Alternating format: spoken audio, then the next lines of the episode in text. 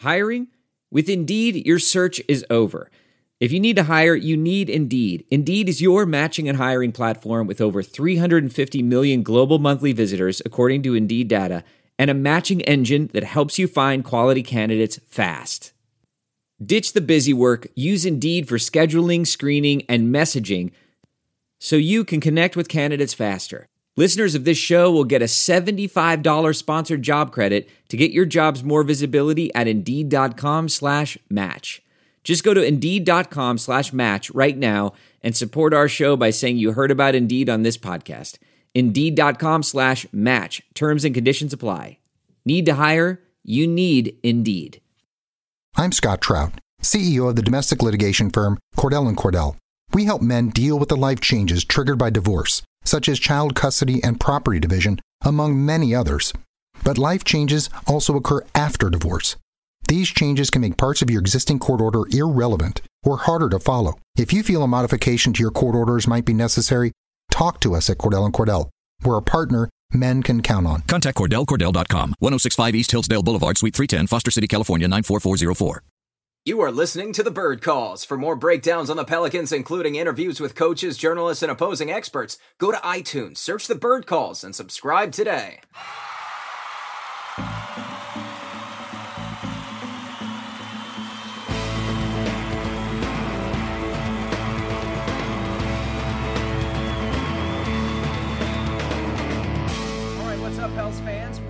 Vegas. Welcome to another episode of the Bird Calls. I'm your host and contributor to the birdwrites.com, Preston Ellis, coming to you live from the Hard Rock Hotel, just footsteps away from the Thomas and Mack Center and the NBA Summer League. And I'm here recording with our Bird Call squad, Ali Kosel and Kevin Barrios. Let's start with Kevin because you have been up since 9 a.m. yesterday. So it's been like a solid. What I mean, we're in Las Vegas time, so that's got to be close to 40 hours for you. I don't know. I don't, I don't count anymore. to this pass by. So- um, we should also point out that there's a the Hard Rock Cafe arranged a nice. I'm Scott Trout, CEO of the domestic litigation firm Cordell and Cordell. We help men deal with the life changes triggered by divorce, such as child custody and property division, among many others. But life changes also occur after divorce. These changes can make parts of your existing court order irrelevant or harder to follow. If you feel a modification to your court orders might be necessary, talk to us at Cordell and Cordell. We're a partner men can count on. Contact CordellCordell.com, 1065 East Hillsdale Boulevard, Suite 310, Foster City, California, 94404. view of uh, brooms outside of our window on, on the roof of the ne- adjoining building to remind us of the Portland series, some of our happiest moments. How thoughtful of them to That's bring us back to those wonderful moments in Game 4 just two months ago when AD and Jrue Holiday combined for 88 points. Thank you for that, Las Vegas. We're also joined by our benefactor, uh, the Lord and Commander, Editor in Chief, Ali Kosel, who's about four feet behind us on the bed with his laptop in his lap. How are you doing, Ali? I'm doing great, man. I, I think this is pretty cool that we're all together in Las Vegas. Um, I get to see actually the pro, and he's not sitting in his closet somewhere mysteriously in Orlando. and now we get to celebrate about Trayvon Bluiett, guys. So let's get to it. I know pretty much the MVP of the summer league so far. The Pelicans are 2 0 in large part because of Trevon Bluiett, or we should call him Trevor Bluiett, as the announcer did on eight separate occasions. It wasn't until the third quarter that somebody whispered into his ear the uh, factual name of pronouncing. Or I'm doing well pronouncing his name. It's going well, you guys. All right, it's been a long day. We've been up since about 3:30 a.m. Let's let's go over some of the statistics. It was 110 to 94, as Ali pointed out a while ago, against the Miami Heat and Bam Adebayo. I got that name right. Walt Lemon Jr. had 19, 9, and 7 with four turnovers. He struggled out of the gate, but he settled down as the game went on. Trevon Bluiett, of course, our hero, Lord and Savior, 26 on 10 of 14, 6 of 10 from 3. And then, of course, the Pelicans' second round pick, Tony Carr, 9 4 and 3. Before we get to Bluiett, let's start with Cheick Diallo, who, if you look at the raw numbers, 14 and 9, 5 of 9 from the field, just three turnovers. It looks like he had a pretty solid game. Kevin, what did you see from Cheick? Um, yeah, if you just look at the numbers, it looked like he had a good game. Um, I wouldn't say that he had a terrible game, but I wouldn't say that it was a good game. Um, you want to see more from him, especially being a third year guy. Uh, but you know, he's definitely pressing, and I, I feel like he looked better in playing actual NBA minutes than he did playing in summer league, which shouldn't be the case. But I think he sort of took on that that role of the self-applied role of being the the man on this team as the veteran on this team, and I think it maybe is having some overthinking or pressing or just um, too jittery out there because um, you know he's not relaxed. He doesn't have that same energy that you saw him play with when on those moments when that energy was good. He had obviously had some bad energy, which we talked about earlier uh, amongst ourselves about early on in the season where he had get had to get yanked in three minutes, stuff like that. He sort of reverted to that form. And I just wonder if he's overthinking and not just letting the game come to him. Um, you know, he's uh trying to do too much, I think, and trying to be too impactful. He's a, he's like calling for the ball all the time. He looks like Dion Waiters out there. It's crazy. He's like constantly waving for somebody to throw him the ball, which is understandable when you're playing with Walt Lemon Jr. as your point guard. yeah, but you know what, Kevin? I thought that he did a lot better than in game one, Oh, yeah, where he yeah. had what was it? I think like seven turnovers and eight personal fouls or something like that. Something you expect out of a rookie. Um, as for tonight, what do you have? Three turnovers and two personal fouls. And like you said, he got off to a little bit of a slow start. He had a couple fumbles that I noticed, but you know what? He didn't try and do too much. Uh, he didn't really try and go one on one where he ended up going up against double teams, and it would either result in a bad shot or a turnover. And honestly, defensively, I thought he did really well. Both he and Alexander, Cliff Alexander down low is what really I think spurred on the Pelicans. Um, did this big win. I mean, they absolutely thrashed Miami. You know, simply because they didn't allow the Heat to get anywhere within, I say, 12 feet of the rim, uh, uncontested. So I think Cheick Diallo did what he wanted to. And honestly, I think this is good for him not to shoot and um, shoot too much and go for like an MVP type of uh, game, simply because that's not going to be his role ever in the NBA. He should try and focus on being that role player who just seeks to score when uh, he's got you know the easy looks, when he's like the third or fourth option, and just go get your points off offense or rebounding, something easy, running the lane, something like that. So I, honestly, I thought this was a big improvement for Diallo. Yeah, uh, three of the takeaways I had from Diallo. Obviously, he played well, and we're being critical of him because we expect so much from him based on his performance last year. And you just want to see steady progression. A guy in his third year, you want to see him match up well against Bam Adebayo. And I thought that he struggled. Bam Adebayo's physicality really pushed him out of his position uh, pretty much every time he took it to Bam. He, he got away from that silky smooth jumper that we've all fallen in love with uh, that he can take out to about 15 feet. And there were two specific plays that I'm referencing that really troubled me about Cheick Diallo. And like Kevin was saying, his his nerves or jitters. The the first one was a rebound, something that I've seen him do in the regular season with Anthony Davis, where he goes up for a rebound so aggressively that he doesn't even keep in mind who is in position to get the rebound with him. Oftentimes it's his own teammate. And you sometimes see Anthony Davis get the ball wrestled away from him and give him a, a look like, dude, what are you doing? And today we saw that in full effect with Walt Lemon, where they both went up for the same rebound, tackled each other. Walt Lemon fell to the ground. The ball bounced away from him. Cheick looked at him in horror because he honestly doesn't even know who's going for the rebound with him. And as he's going to collect Walt Lemon Jr., Matt Farrell picks up the ball and dishes it to Adebayo for an easy dunk. The other one was, I can't remember specifically who it was. I want to say it was Walt Lemon, but it might have been Tony Carr. An easy alley oop to Cheick Diallo under the net. Nobody anywhere around him within five feet. And instead, in midair, he, he tries to, to laser point the ball to the corner and throws it wildly out of bounds. There were there were just some instances like that where he looked totally out of control. But like like Ali said, a big improvement today. We just want to see him revert back to the to the Cheick Diallo of last year, and hopefully we'll get that opportunity on Monday. Let's push on before we get to Blue because we're going to spend a lot of time on him. We've got 13 questions about him. Let's quickly address Tony Carr. I know that Ali uh, missed some. He had some highlight reel plays that Kevin and I saw. But Ali, what was your overall impression of Tony Carr today? It's again, he just kind of, um, it's like a mixed bag because he, he kind of teases you. You'll see a play where he makes an awkward, tough shot, and I compared him to a Jamal Crawford, where he drives the lane, and he's not the fastest guy, he's not the most, most athletic guy, but somehow his shot, no matter how off balance, goes in. And so Tony Carr had a couple of those. He had a couple um, nice passes, including one alley oop uh, to Cheick, Cheick Diallo running the lane for an easy dunk. Uh, and then you see Tony Carr have, you know, other uh, other instances he's coming down the court right? It, it's a two on one break three on two something like that. And the pelicans have to peel off and uh, stop the fast break because you know what? Tony carr kind of mishandles the ball kind of kind of loses his dribble. So i've seen him too much do that where i'm not sure if it's just you know a confidence thing with him playing up against nba caliber players. Maybe the coaching staff told him to kind of reel it in because at penn state he was a volume shooter and scorer.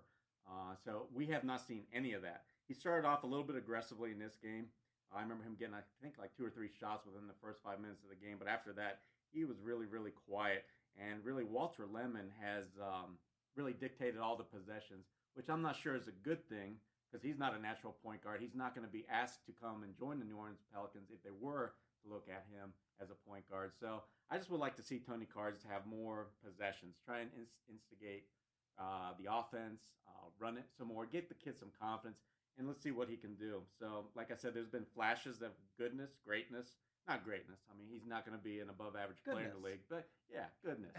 and uh, we just haven't seen enough. I mean, what do you think, Kev? Yeah, I mean, uh, like you said, the alley oop was nice. Um, there was another possession where he was in the post and he sort of got trapped and looked like he was going to lose his dribble and uh, have a turnover, and he found he made a nice little nifty pass to find a cutter for a layup, which is good. He he showed some nice handle ability, although you know he also looked like he was going to lose the handle a few times. But like you said, he had some really tough shots that he made. He finished well through contact, bouncing off of contact, really um, falling to the ground, all that kind of stuff, um, which was fun to watch. I it's hard because I'd like to see him more with the ball in his hands, um, but Lemon has sort of grasped that role for I don't know if it's the coaching staff that has given that to him or if that's just him, uh, you know, auditioning or whatever. But um, I'd like to see more of of Carr and uh, together as the backcourt, you know. Um, and I and I think you know we would have seen that maybe with uh, Frank Jackson, but with the Frank Jackson injury, I think the coaching staff is still trying to figure out what to do with that situation. And I think this game with Bluiett again showing up, which we'll talk about more um, in a little bit, you know, sort of maybe we'll see something different on Monday when we see them play, where we see more of Carr and Bluiett uh, together on the court, which is what just as a fan you want to see, just because those are two exciting guys. You know, that's your new prize and and this undiscovered gem that Ollie knew about and told us about a while ago, but um, that we're all falling in love with.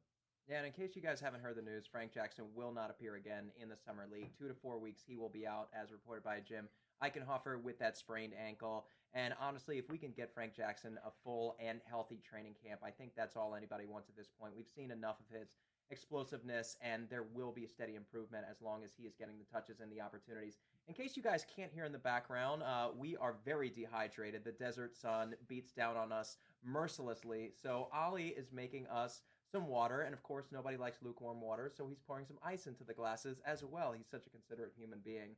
Uh, to to continue on with Tony Carr, Kevin uh, mentioned, of course, he had trouble with his dribble, but he collected himself quite nicely um, in in the paint uh, when he picked up his dribble. He had a nice recovery, and I remember we both noticed it. And there was another instance where I can't remember exactly what happened, but he shifted to the right, went behind his back in such a rapid fashion that his defender totally lost his footing, and he drove into the paint. And as the defender counted towards him, uh, he kicked it out to the corner for a wide open corner three. So that was another. There were some nice yeah, moments. There's a lot to build on. And at this point, just quickly, Ali, do you see him as a two way candidate, or where do you see his future this season?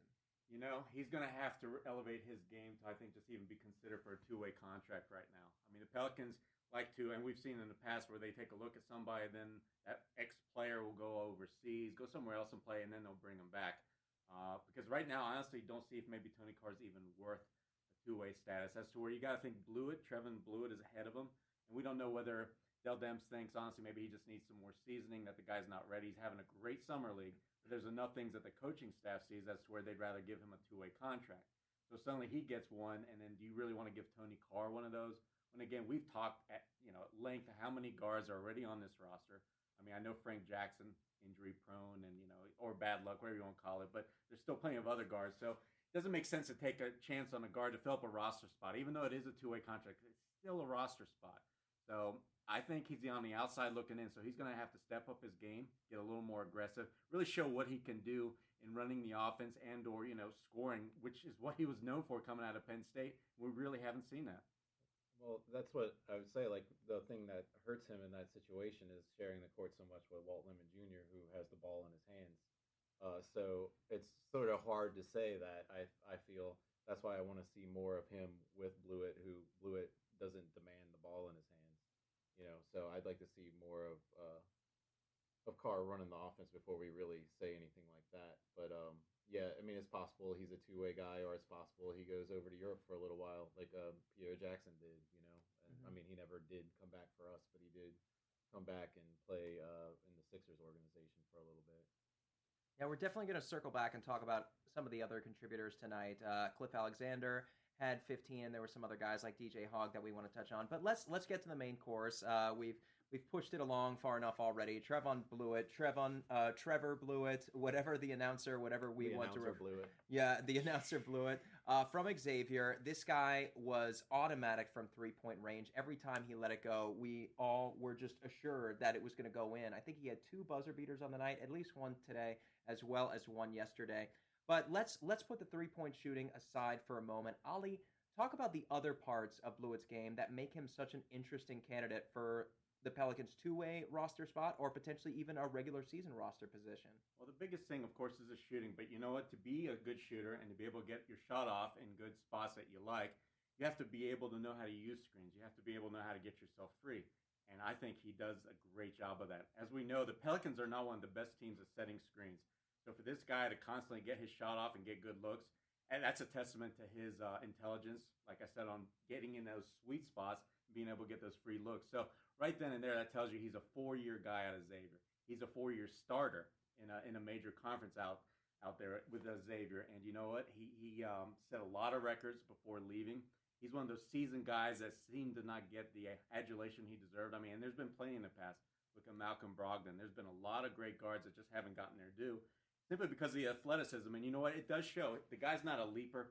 He's not going to, you know, blow by a defender because I haven't seen it yet. He'll take a couple dribbles and then he'll kick it back out, keep the ball moving. But you know, it's always a smart pass. He doesn't try anything risky.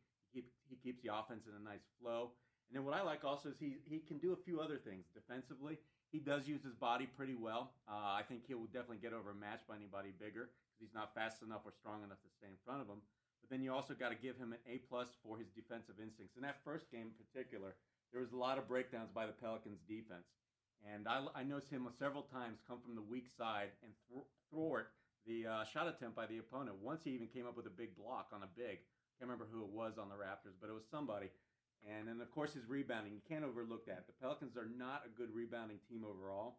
So seeing that this guy can average about five or six at his position, that's wonderful. So I think yeah, he offers a lot more press than this shooting, and I really hope that the Pelicans at least get him on a two-way contract. But if he plays like this, I mean, you got to think good candidate for the end of the bench, right? Yeah, I mean, I think uh, you know, obviously watching him up close and personal, and just uh, seeing him really stand out on the court with all the, you know, not just on our team, but the entire court. There was nobody on that court that was better than him uh, in that game today. And uh, you know, you know, the Pelicans are a team that doesn't have wings. You know, we have Solomon Hill, who's uh, not performed up to his contract. He maybe was never really healthy last year, so it's hard to say that he hasn't progressed. We'll have to see this year. Then you have Darius Miller, who had moments of greatness alongside Boogie Cousins, but Boogie Cousins is not here anymore. And once Boogie left, he fell back to earth, and he was never really an aggressive guy.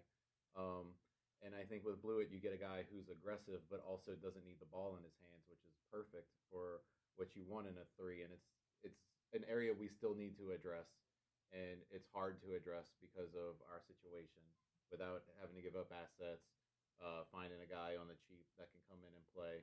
Um, and I mean, right now we have DeAndre Liggins on our roster. I mean, I would easily replace him with Bluiett right now. Just, I mean, because look, we already seen what Liggins ha- can do. He's a solid defender here and there, but he's not going to give you anything offensively. Not really a needle mover. So rolling with an experiment that you know can at least shoot. I mean, if he can shoot open shots, he was shooting contested shots, but if he can shoot open shots, he's going to get a lot of open looks if he gets minutes with starters on our team because you know those guys demand uh, attention, and uh, so he's going to be the guy that's left alone. Um, so I think you know he has potential to be a guy that you know is a maybe not a guy that gets a lot of minutes, but here and there, spot in there, he's a he's aggressive, and that's one thing we've lacked. We've had Dante Cunningham who was not aggressive. We have Darius Miller who's not aggressive. E'Twaun Moore falls into not being aggressive sometimes offensively.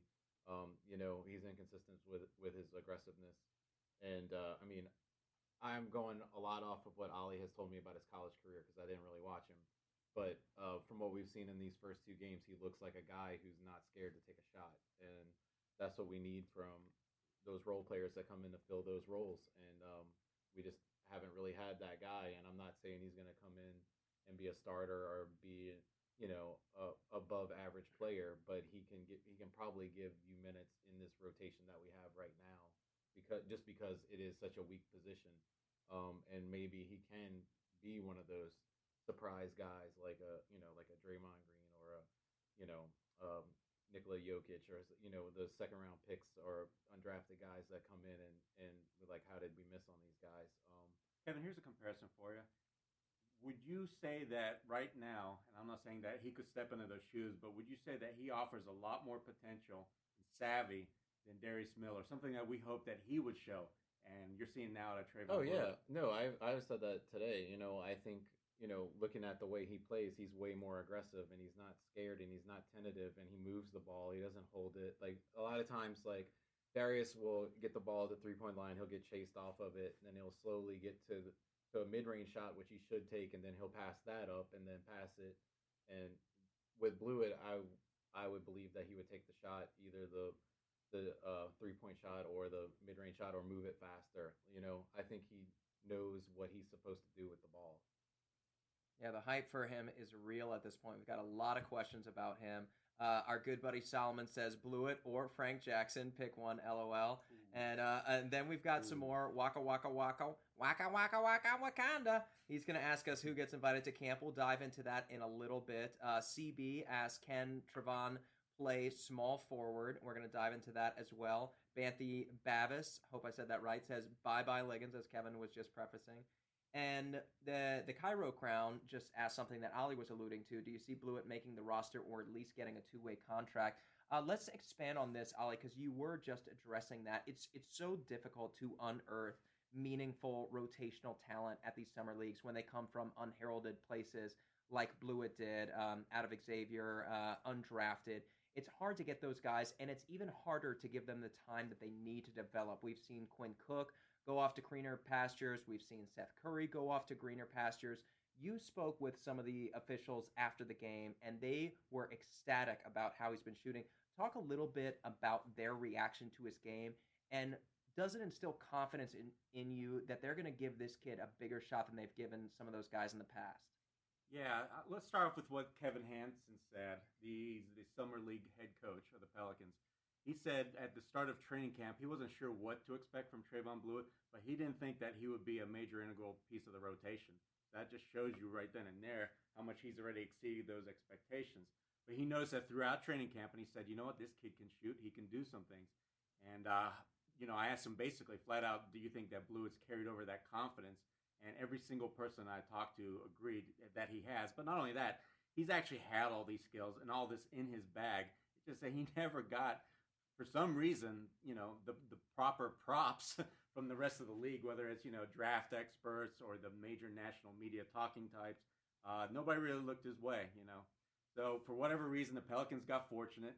Great for that. But you know what? They're, they're uncovering a gem themselves because everybody's reaction, everybody's raving about the guy and they're trying to get him the ball more. For instance, Kevin Hanson said today, I changed my offensive philosophy in the second half where we were trying to run more pin downs, more more actions to get him open and for an open, clean look. And you know what?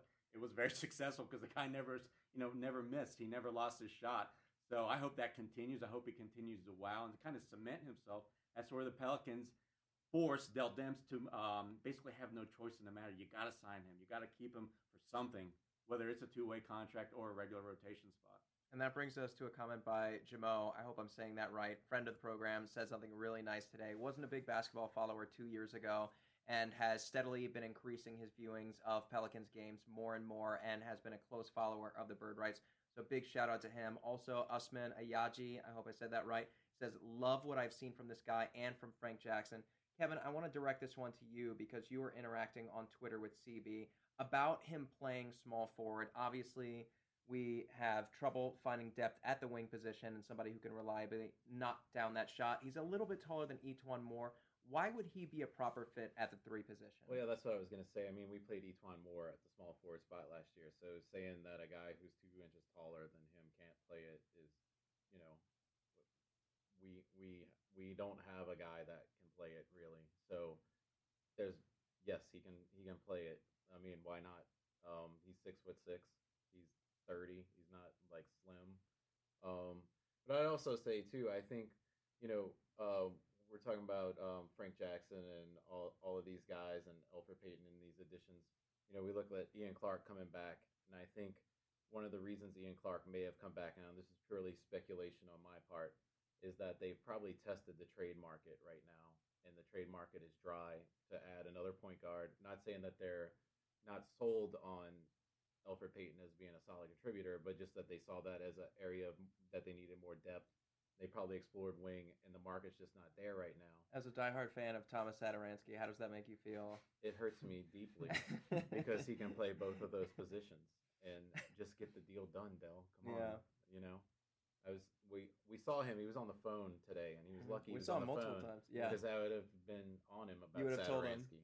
Anyway, getting back to my point is I think that they've probably looked at the trade market and they're just not happy with where it is right now. But we all know as teams start to lose, it gets easier to trade for players like that. Yeah. So that's why I think a guy like Bluiett can come in right now at this point. You just replace Liggins with, I mean, just you know, put him in Liggins' spot, and you have a guy who can play the wing. He can play, he can play the two, um, and you know, give you solid minutes there, and he can shoot, and he has the skill set. And I just think that that's the kind of moves they have to make right now if the trade market is not where they're at. Instead of, you know, overpaying for something that they can get later on, and they have this band aid ready made in their in their camp right now. You can even do it if you don't want to do it as a full roster spot, as a two way spot where you have them on the roster for now, and then you send them to the uh, G League later once you get that acquisition that you're gunning for, that you're waiting for the bubble to burst on his value or what the team's asking for. Yeah, one thing I wanted to throw in there real quick is uh, whether he can play small forward is the fact that E'Twaun Moore came in the league at 192 pounds, six foot four. Now he's Wow. got better reach and wingspan than you expect for a man of that size. But you know what? Trayvon Bluiett's coming in the league weighing at 215 pounds, and according to a lot of experts that I've read, he's got a lot of room for improvement to add some weight and strength. And I think that's what's key. You got to realize that if he does happen to make the team defensively, it's probably going to take him at least a couple of years.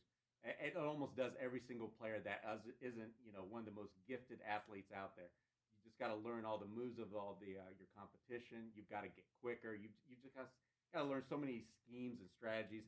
So it's going to take him some time there. But again, I think the potential is there for sure. No doubt that he could fill in that small forward position down the road. And whether he could become a starter, that's an awfully big step.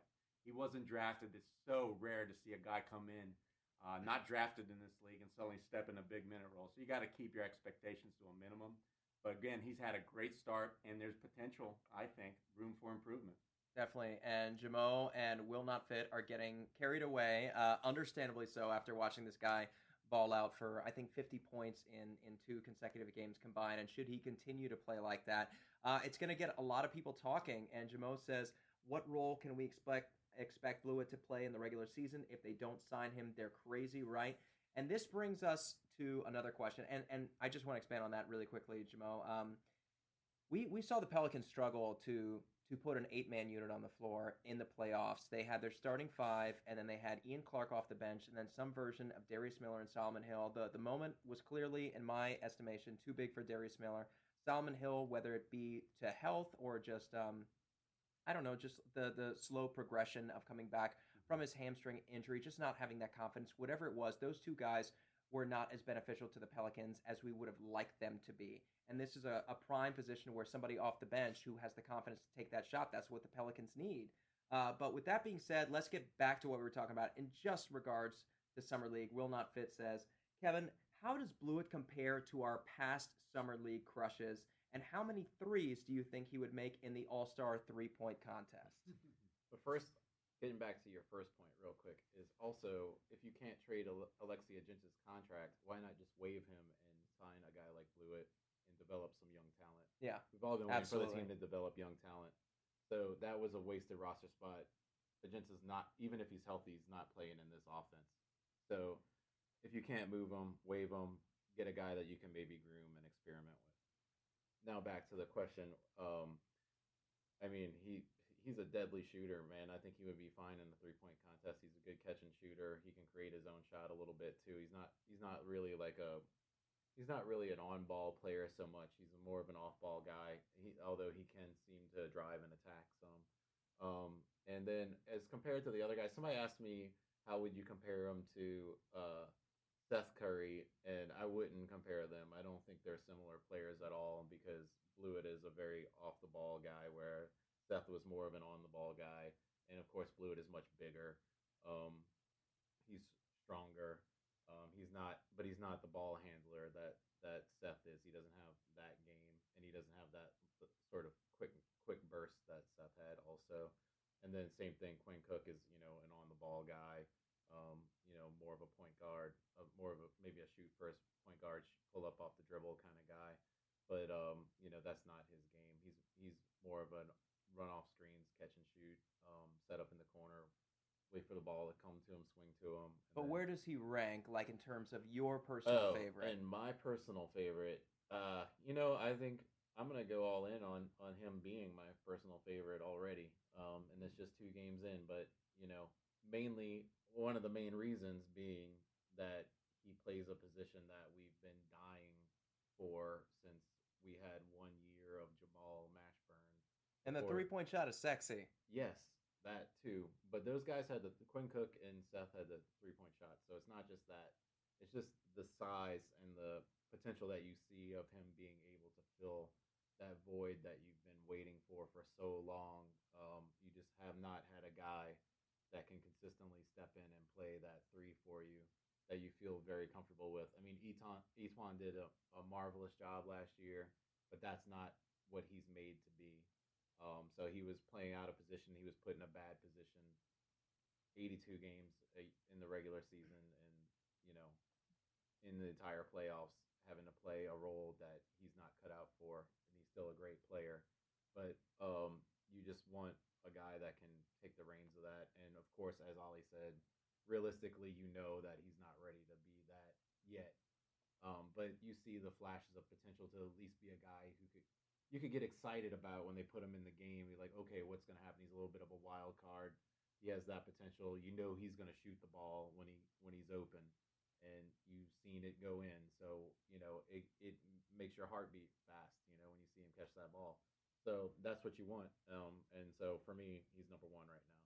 And another important thing to quantify is that Frank Jackson was supposed to be such an important part of this team and this offense, and him being out didn't affect Bluiett at all. Bluiett still came out and he was still aggressive and he shot just as well as he did yesterday. Ollie, I've only been watching the Summer League for the past year, so this will be my second year fully uh, digesting the Pelicans Summer League. In terms of your favorite Summer League performances for the Pelicans, where does he rank? Mm, He's probably in the top five.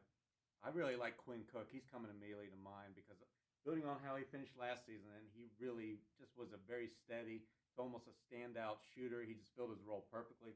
I thought Quinn Cook was, you know, excellent, and it's a shame that the Pelicans weren't able to keep him because, as we see, what he's gone on to do with the Golden State Warriors. Granted, he didn't, you know, emerge right away, and the Pelicans didn't have time to spend. And we've talked about before in the pods. I've written about it. They had to get somebody immediately. That's why they went to Jameer Nelson. That's where Quinn Cook joins the Warriors. He joined their D League ty- team. Uh, spent at least a couple months trying to learn this system, get better at playing the game, and then he emerged over the final two months. But again, we saw that talent, and that's what I kind of compared to a guy that wasn't expected too much out of. He comes out of nowhere, and he puts on a heck of a performance. And you know, I just feel like his headiness. It's better than like, for instance, we saw some flashes. I say Russ Smith or whoever else the Pelicans have had that were kind of more flash in the pans in summer league. Um, and then of course you got to compare it to some of the bigger names they've had. And um, my favorite comparison, Preston, we got to talk about is what you mentioned on Twitter, and I was thinking about for the last few days. Is Buddy Hield? You know, they kind of have that similar game as to where they score a lot of points. They did so for their college uh, respected uh, programs. Um, right around was it 18, 19, 20 points a game. I know Buddy was a lot higher, but then you look at how many threes they shot a game, about seven. But also, what you like to see is that they would grab about five rebounds a game, and they were kind of the same height, same kind of physical specimens as to where they were not above average. They weren't even really considered average athletes, you know. So for Buddy Hield to do what he did, we all saw, we tried to make excuses for it. Uh, as to where now we're seeing with Bluiett, he's just the opposite. He is standing out. I can't remember which one of you guys said it, but literally he's being the best player on the court. A guy that wasn't drafted against now it's three teams in all the Pelicans, Raptors, and the Heat. He's been the best player, guys. I mean, that's something. That's pretty cool. Um, so we're we're gonna move on from this. It's exciting. It's just two games. We're gonna hope that. Sorry, get in there, Kevin. One more thing. I'm just gonna say this will be my analogy for him is that if you were playing 2K and you were playing my career mode and you built the player that would eventually become Michael Redd, this is the early stages of that player. Okay. Wow. All right. Big shoes to. It's it's just two games. We're we're obviously uh, hyped up on this desert air. We're very excited about uh, Trevon Bluiett, Trevor Bluiett. Um, so we'll we'll get back to you guys on Monday. But before we go on, we've got a couple more questions, and then we're gonna wrap up uh, talking about some of the other performances like DJ Hogg, Derek Willis. Um, but first, this question is from William C. Smith. It, he says, "I've heard all the great things about Randle."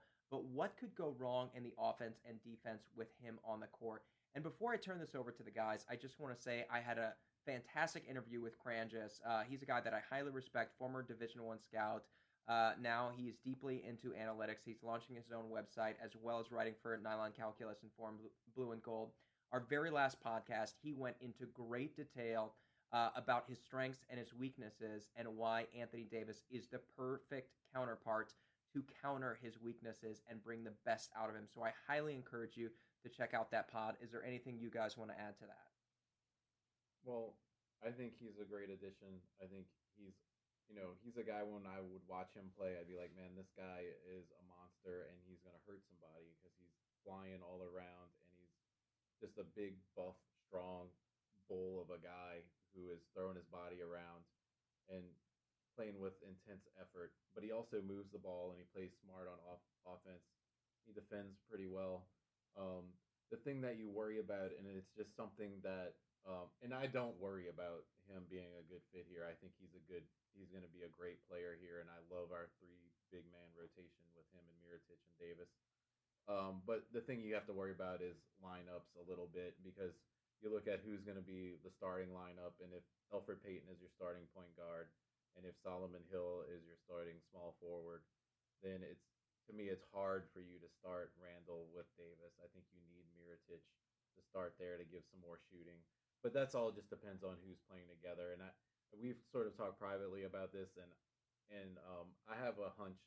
I think that they're going to start Jrue Holiday and Ian Clark if they don't sign someone else, and then that would allow you to play Randle and possibly you know E'Twaun still beats out Solomon Hill um, at the three if Solomon Hill isn't moved some you know before the season starts. But we'll see. I just think you could get into some situations where you have some poor shooting on the court, um, no spacing, and um, you know it hurts your offense, but your defense should be solid regardless. Um, so that's the main thing that you worry about, but that's all about coaching, figuring out personnel groupings, and I think they'll be okay with that. Anything you want to add, Ollie? Yeah. Um, real quick, I just want to say, in terms of the starting lineup, um, I actually foresee Elfrid Payton starting at E'Twaun Moore going back out there, unless they make a trade, unless they bring somebody else in.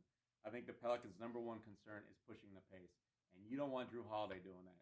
You don't want really Anthony Davis doing that. You want a legitimate point guard with floor vision out there doing that.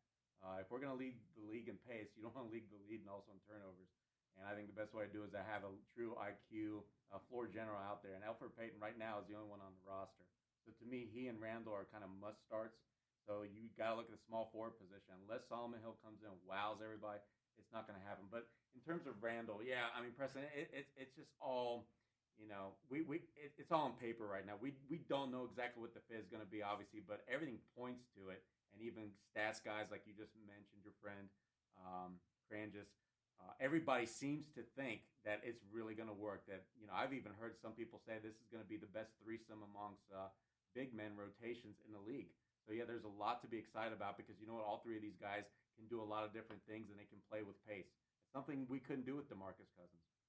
Yeah, I'm not as smart as some of the guys you're listening to right now and other guys who have referred to Julius Randle and Anthony Davis playing well together. I have no doubt that they will.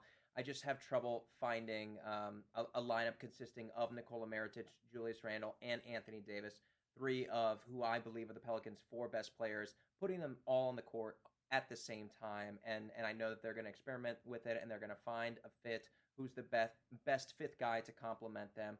And that's certainly something that we'll keep a close full eye on as the season goes on. Um, and that was a question asked by Cairo Crown. I didn't even have to introduce it, but uh, he was asking if we prefer Elfrid or Jrue at the one. Obviously, we don't want Jrue at the one because he's made such steady progress at the two. So definitely would enjoy seeing either Ian Clark or Elfrid Payton or a person yet to be named in that position. Um, before we go on to training camp invites, that's Waka Waka Wakanda's question. Our friend Ralph Malbro, I pronounced it right this time. This is a fun one, so I want to spend a minute on this one. He says, "What is a YOLO, uh, you only live once type trade Dell could realistically pull off before the season that would have blood in these Pelicans Twitter streets?" I'll start with Ollie. Put me on the spot. uh, blood, as in I'm upset, angry. I, I, I think what he's inferring is that Dell just bets the farm, like three to four first round picks, Solomon Hill, Alexis Ajinça, maybe E'Twaun Moore to go out and get someone insane that has half of Pelicans Nation ripping off their shirts in joyful glee, and the other half, you know, just tearing blood and flesh from their cheeks. You know, I don't think that guy exists, so I'm gonna be a little more realistic and lower the uh, threshold, the level of the player that he could acquire, and it's got to be somebody that's still kind of a legitimate starter in the league, but has his faults. And I'm looking honestly like a Jonathan Simmons. You got a Kent Bazemore. You got to get some kind of wing with some kind of decent size that can do something really well. Well, like for instance, That's no fun, Ollie. We need we need a bigger uh, name. you're an ass. Um, I would say I'll, I'll bail him out a little bit. I'd say like the one that would the kind of moves that would make me upset would be to package. not So- upset. It's the other. That's why I asked Well, the no, question. well, It could be blood- either. It It could be could be- either. oh, The I see. yeah. Okay. Okay. Would be to give up a lot and combine Solomon Hill and Ajinça to get like a DeMarre Carroll or a Kent Bazemore or even a Evan Fournier because I feel like taking on those salaries because you're gonna get if you don't trade Solomon Hill, you're gonna get off of him. He's gonna be an expiring the next year, and Ajinça's gonna be gone.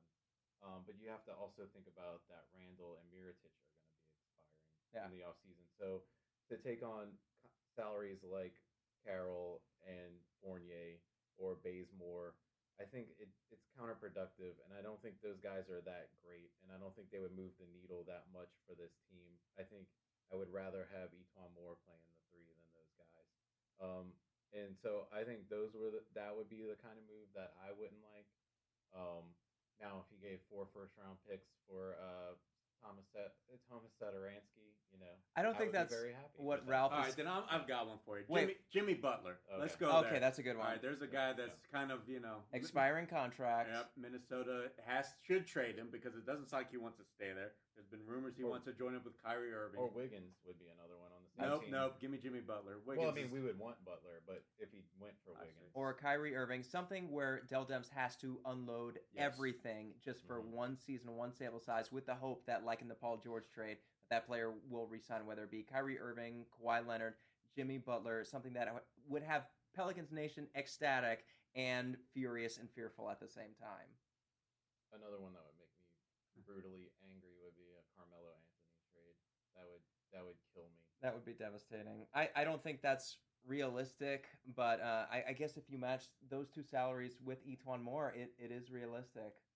One that scares me is a name I've heard tossed around is Wesley Matthews. I think he's going to continue to be a shell of himself. I don't want to take on his contract. Or either. Harrison Barnes. I hate Harrison Barnes. I think Harrison would be better. He would be better than Wes Matthews, but He'd I be a just don't legitimate like small forward. I don't think he can shoot some, defend. He could I think he's more of a four.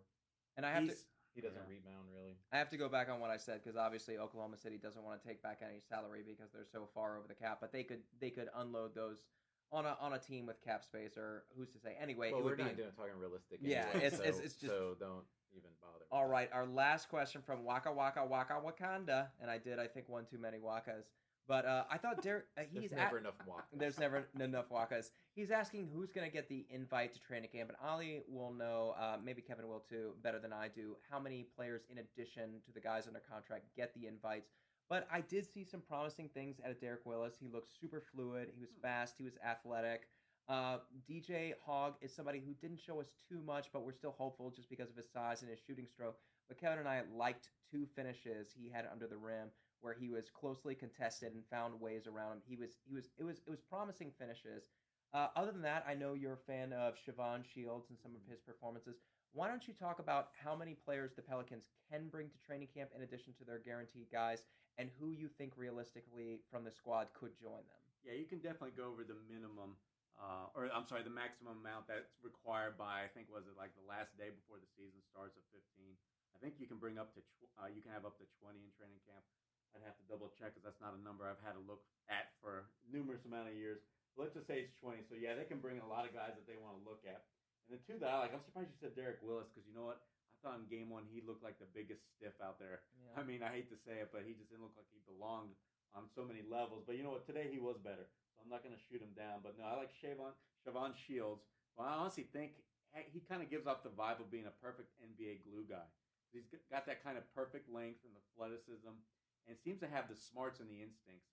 He's six seven. He, he I saw him have a couple explosions to the basket where he got up and under or over a defender, so he showed off that that athleticism right there. And of course, the instincts. What I'm talking about is he knows when he should really box out, when he should get in the passing lane, where he should be. Uh, he comes up with a lot of steals, a lot of rebounds, a lot of assists, even. And so he's not scoring, he's not doing too much on that front. But you know, he does everything else, and you need guys like that. We always thought Solomon Hill would kind of be able, maybe hopefully, to come in and provide that. But you know what?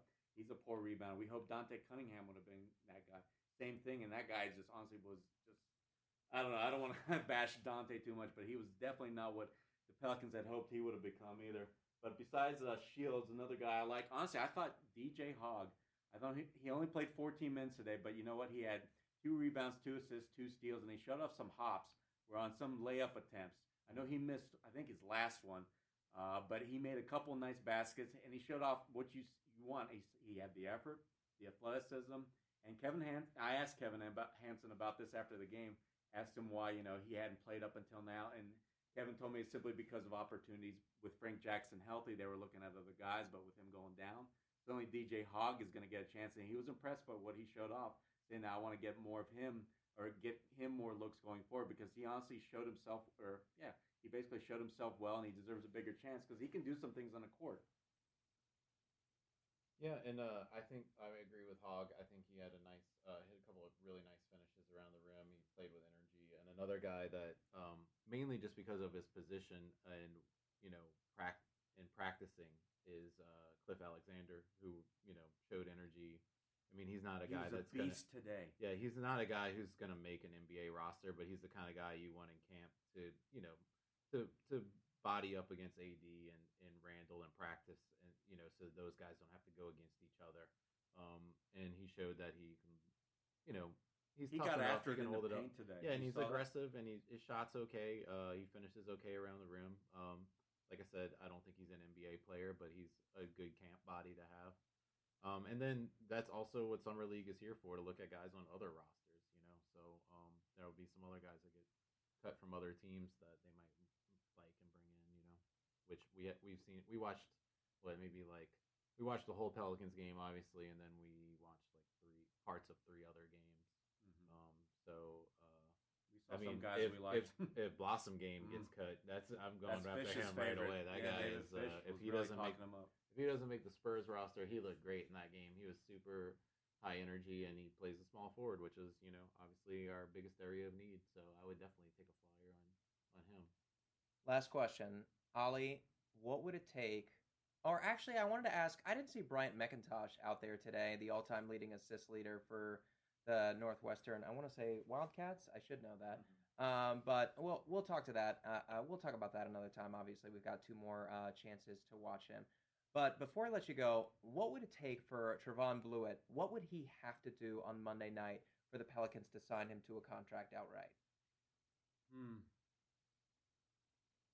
I mean, that's hard to say because you don't want to say it's you know an off shooting night going to be the dictating factor because everybody knows your shots either going to be there or it's not, especially for shooters. But if he scores 26 points again on 6 of 10 shooting from three point range, 10 of 14. There's no doubt they they should have learned because I, one name I forgot to mention besides Quinn Cook, Seth Curry, Seth Curry. You got it. yeah, it's been a couple of drinks in now. So, anyways, Kevin's the one that reminded me of him. And so, look at what these guys. It may have taken them a little bit of time, but you know what? Other teams took a chance on these guys, and they were re- rewarded. So, I think what you've kind of learned is that even though summer league, you, you kind of have always been told take it with a grain of salt.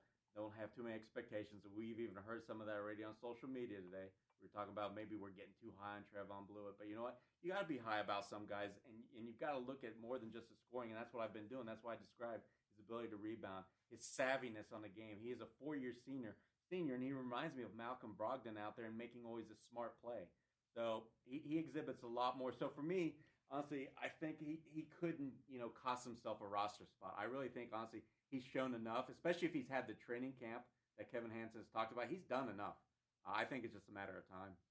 All right, uh, Kevin, you got anything, Dad? I would just like to um, ask you guys what I mean, especially you, Preston. That it's your first time at Summer League. It's like it's mine. Uh, Yeah. What do you think about it so far? For me, it reminds me of sort of a music festival with two stages, like a big stage and a small stage that you bounce back and forth, and you know, pop in, see part of this act, and hurry up over to go see a little bit of that act, and then there's a, a really bad hot dog in there that was really terrible Yeah. and cheap beer, and then you see, you know, it's it's kind of cool because you're walking around and like if you go to music festivals a lot, you'll see the bands sometimes walking around watching Mhm. other bands, and you you walking around, we see like Will Barton walking by us, Yeah. or know, you see Elfrid Payton, you see coaches, you see scouts, and then you see all the other you know writers and and stuff like that. So it feels like that to me, which is more of what I grew up going to and being involved in in the music scene, and now being more involved in the basketball scene. It it kind of really reminded me of that sort of vibe. And I was just wondering what you Good thought of it. Yeah, that was really good. I was gonna say either New York or LA, where there's so much to look at, and then oh, there's a celebrity that just passed me. Um, or like as a kid at Toys R Us, when you walk down the first aisle and you get stuck there because there's something you just become infatuated with.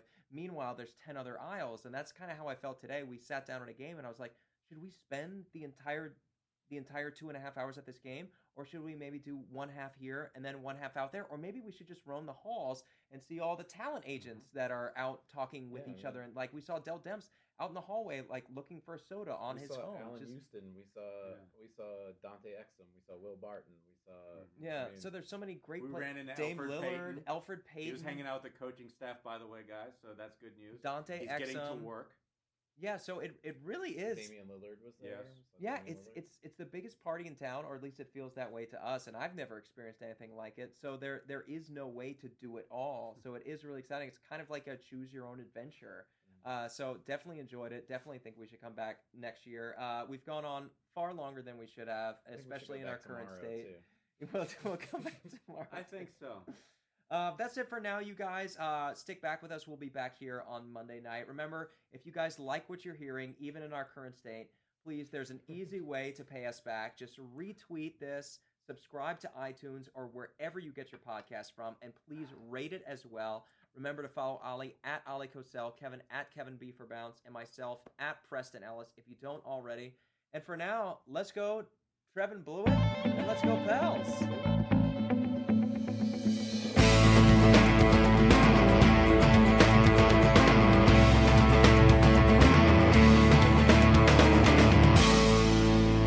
We hope you've enjoyed listening to the bird calls on OTG and Nothing But Net here on Dash Radio. If you like what you're hearing, please take a moment to rate us on iTunes, retweet, share with your friends, and most importantly, subscribe today.